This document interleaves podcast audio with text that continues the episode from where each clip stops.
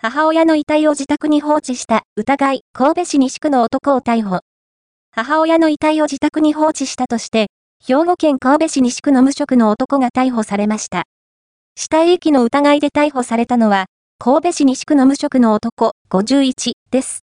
警察によりますと、男は2月下旬頃から約1週間、神戸市西区の自宅に母親79の遺体を放置した疑いが持たれています。